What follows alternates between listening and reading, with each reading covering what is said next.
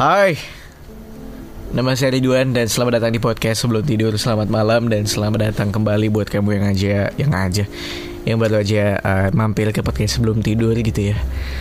Hari ini um, Di episode kali ini Aku ingin membicarakan soal berdamai sama diri sendiri teman-teman. Karena uh, aku nggak tahu kayaknya memang uh, dari dulu masalah ini nggak pernah ada habisnya masalah uh, pembulian gitu ya. Semua orang bicara bullying bullying dan lain-lain gitu. Uh, sampai akhirnya semua orang membicarakan stop bullying gitu.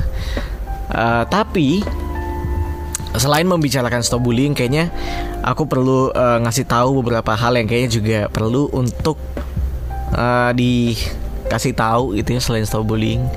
Uh, yaitu adalah coba untuk berdamai sama diri sendiri gitu bullying itu ada karena adanya kekurangan gitu kekurangan dari si korban atau apa pun lah itu gitu. Sampai akhirnya kekurangan itu jadi dijadiin bahan buat ngeledek ledekan gitu buat orang-orang gitu. Nah terus um, setiap orang punya masalah bobotnya beda-beda gitu. Kalau misalnya kamu ngerasa bobotmu lebih berat uh, ya ya. Ya however aku cuma bisa bilang uh, ketika kamu ngerasa bobotku lebih berat nih daripada yang dibicarain kali dua di podcast sebelum tidur. Uh, trust me di luar sana mungkin pasti akan ada yang lebih berat lagi. Terus di atas yang lebih berat ada lagi yang atas lebih berat gitu. Jadi uh, aku juga percaya kalau Tuhan tidak akan mengasih cobaan buat umatnya lebih dari kemampuannya gitu. Pasti sesuai dengan kemampuan dan kapabilitas kapabilitasnya teman-teman. Um, gitu kira-kira. Nah Gila bahasa motivator banget ya. Nah ini aku pengen santai aja ngobrolnya. Um, Gini. Bicara bullying Dulu pun aku juga uh, pernah menjadi korban bully teman-teman gitu. Uh, Banyak banget, banyak banget faktornya Dulu aku temenan sama anak-anak negeri, sekolah negeri gitu ya. Terus dikotain, Wah, anak swasta, anak swasta gitu. Pasti masuk swasta gara-gara nimnya gak cukup gitu. Dan emang benar sih. Karena aku gak pinter-pinter banget waktu SMP gitu. Jadi jadi anak yang Ya gak pinter lah pokoknya. Nimo jelek, ujian nasionalnya jelek gitu. Akhirnya aku masuk swasta terus Gitu. And then juga uh, Aku punya faktor kekurangan di mana warna kulitku hitam gitu. Padahal sebenarnya saudara-saudaraku nggak berkulit hitam, orang tua aku juga nggak kulit hitam banget. Di mana? Di mana? Seperti kita semua tahu, stigma di Indonesia adalah cantik, ganteng adalah putih gitu. Hitam tuh udah yang masuk ke level yang ah udah sanalah sanalah gitu. Walaupun sekarang kayak udah nggak begitu ya gitu. Cuma waktu aku SMP dulu uh, sering diledekin uh, kulit hitam dan lain-lain. Gitu. Aku aku lupa istilah led, ledekannya gimana. Dan juga dulu waktu SMP aku tuh sering dikatain bencong teman-teman FYI gitu ya. Aku sering dikatain bencong. Bahkan aku pernah sampai mau diajak berantem dan mau dipukulin sama anak-anak yang preman gitu lah di SMP yang nakal gitu ya bandel uh, kayak ditantangin aja gitu kayak bencong lu gituin lah pokoknya. Sini berantem gitu terus gue. Eh, santai santai gitu. Dengan bergaya tidak bencong gitu ya. Jadi gini bukan karena aku uh, kemayu atau apa pun itu gitu. Cuma gara-gara uh, apa namanya aku nggak bisa olahraga teman-teman. Jadi tuh dari zaman SD SMP SMA dulu aku tuh sama sekali yang olahraga tuh biasanya cuma badminton, bulu tangkis gitu. nggak bisa main bola, dribble kayak bencong, larinya uh, lembek lah, lembek banget gitu. Sampai akhirnya aku merasa nggak nyaman um, sama sama apa namanya sama uh, segala ledekan yang yang yang sering aku dapat zaman zaman SMP dulu. Nah prosesnya panjang gitu. SMA uh, aku melihat adalah SMA tuh kayak tempat di mana anak-anak muda lagi lumayan berapi-api juga sama kayak kuliah tapi mungkin berapi-apinya pengen dapat spotlight di sekolah pengen dilihat sebagai anak yang keren gitu ya zaman-zaman SMA dulu. Banyaklah ada anak futsal ada anak basket gitu. Nah aku kan nggak bisa olahraga pada saat itu. Terus karena SD emang dari SD aku udah dibeliin keyboard niatnya emang pengen ngikutin jejak abangku sering festival band gitu ya. Zaman zaman dulu SD aku sering nontonin di festival band dan lain-lain uh, terus juga SMP uh, akhirnya aku uh, ikut ekskul apa namanya uh, teater gitu ya. Aku ikut ekskul teater.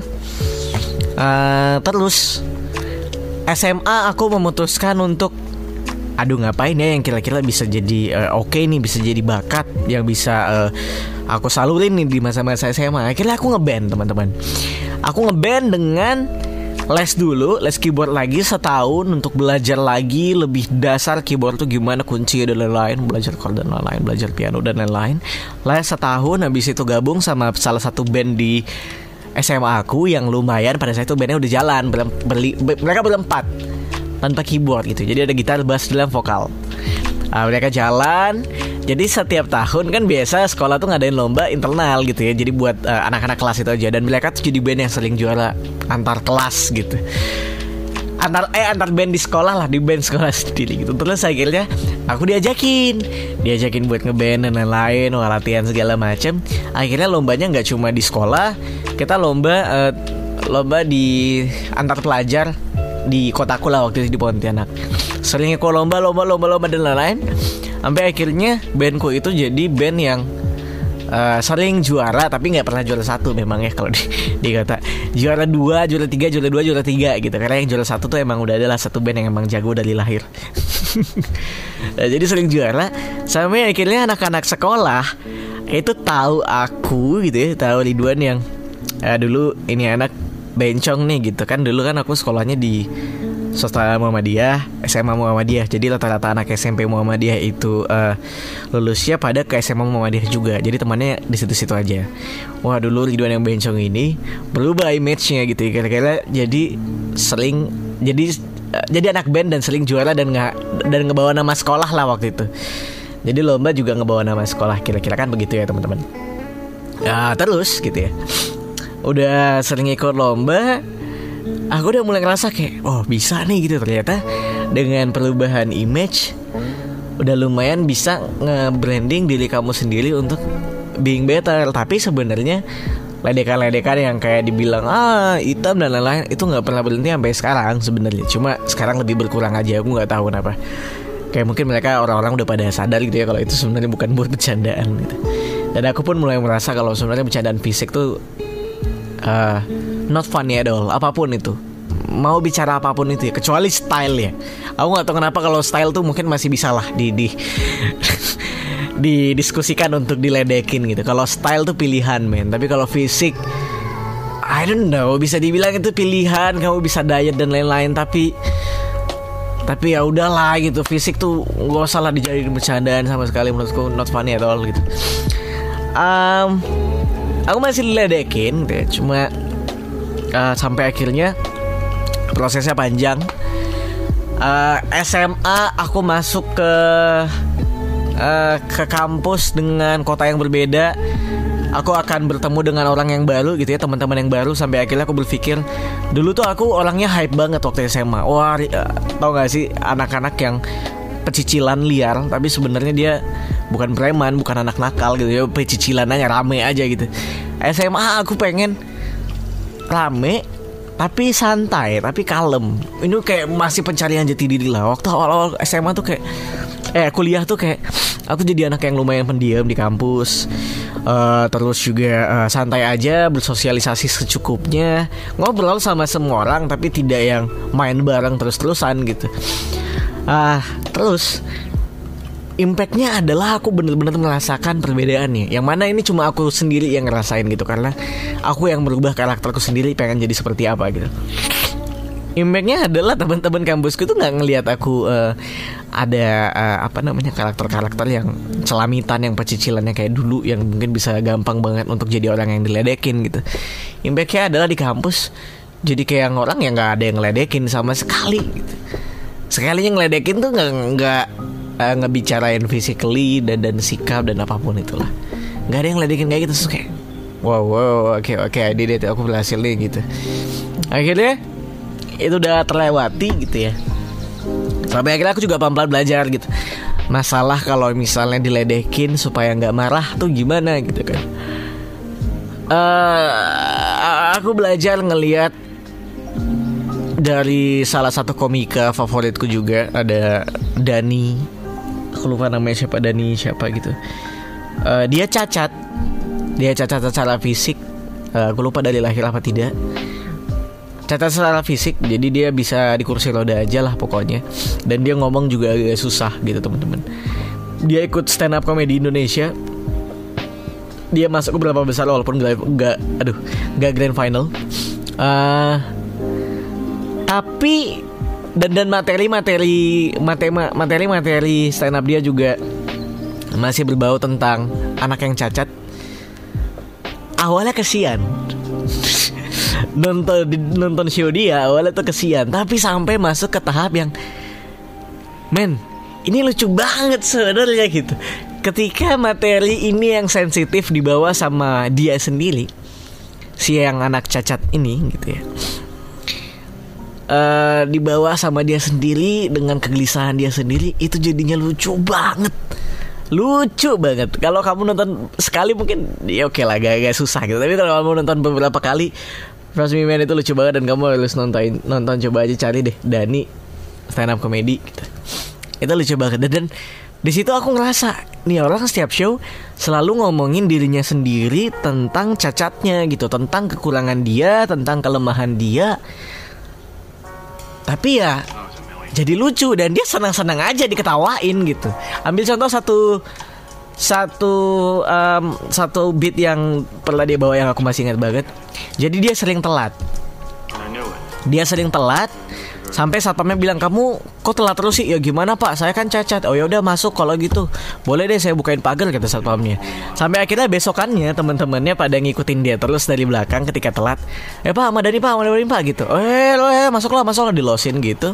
Terus pas sudah masuk kelas si Dani malakin teman-temannya eh sini sini lima puluh ribu lima puluh ribu loh kenapa kata teman-teman ya kamu udah saya bantu masuk gitu loh tapi mahal banget satu orang lima puluh ribu iya soalnya buat dugem gitu maksudnya maksudnya si orang seorang Dani gitu ya anak cacat.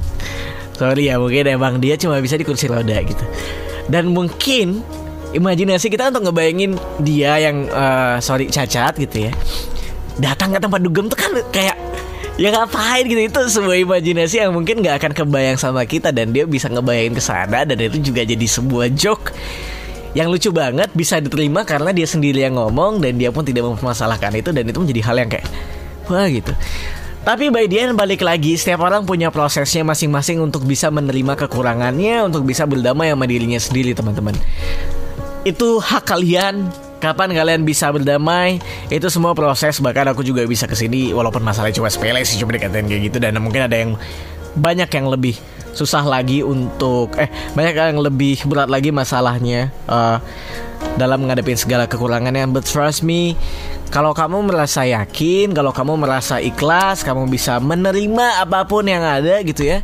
Apa pun sih sebenarnya masalah nggak cuma physically gitu. Entah kamu kayak salah jurusan dan dan ya udah kepepet nggak bisa apa-apa lagi nggak bisa uh, mau di mau keluar juga sayang banget gitu. Udah berapa tahun setahun lagi lulus misalnya eh, it's okay jalanin aja nerima aja lego aja jalanin semampu kamu gitu kira-kira ya. Sekali lagi aku nggak bermaksud menyudutin siapa pun gitu ya. Kalau kamu ngerasa kayak um, ah kamu mah enak masalahmu cuma kayak gini doang uh, percayalah aku juga pernah kayak gitu juga kok ngomongin orang ah kamu mah enak masalahmu cuma kayak gitu doang gitu bla bla bla. Tapi ah uh, balik lagi aku juga pernah bilang di episode sebelum-sebelumnya jangan pernah nyepelein masalah orang lain karena aku percaya setiap orang punya uh, kapabilitasnya sendiri-sendiri, punya porsinya sendiri-sendiri. Sebelum kau menjaga, merawat, melindungi segala yang berarti yang sebaiknya kau jaga adalah dirimu sendiri kalau kata Koto Haji. Jadi ya ya udahlah. It's okay. It's okay gitu tenangin diri sendiri, terima diri sendiri. Gitu ya kira-kira teman-teman. Kalau gitu ya udah. Um, terima kasih sudah mendengarkan episode ini dan terima kasih sudah mendengarkan podcast sebelum tidur. Kita ketemu lagi di episode selanjutnya.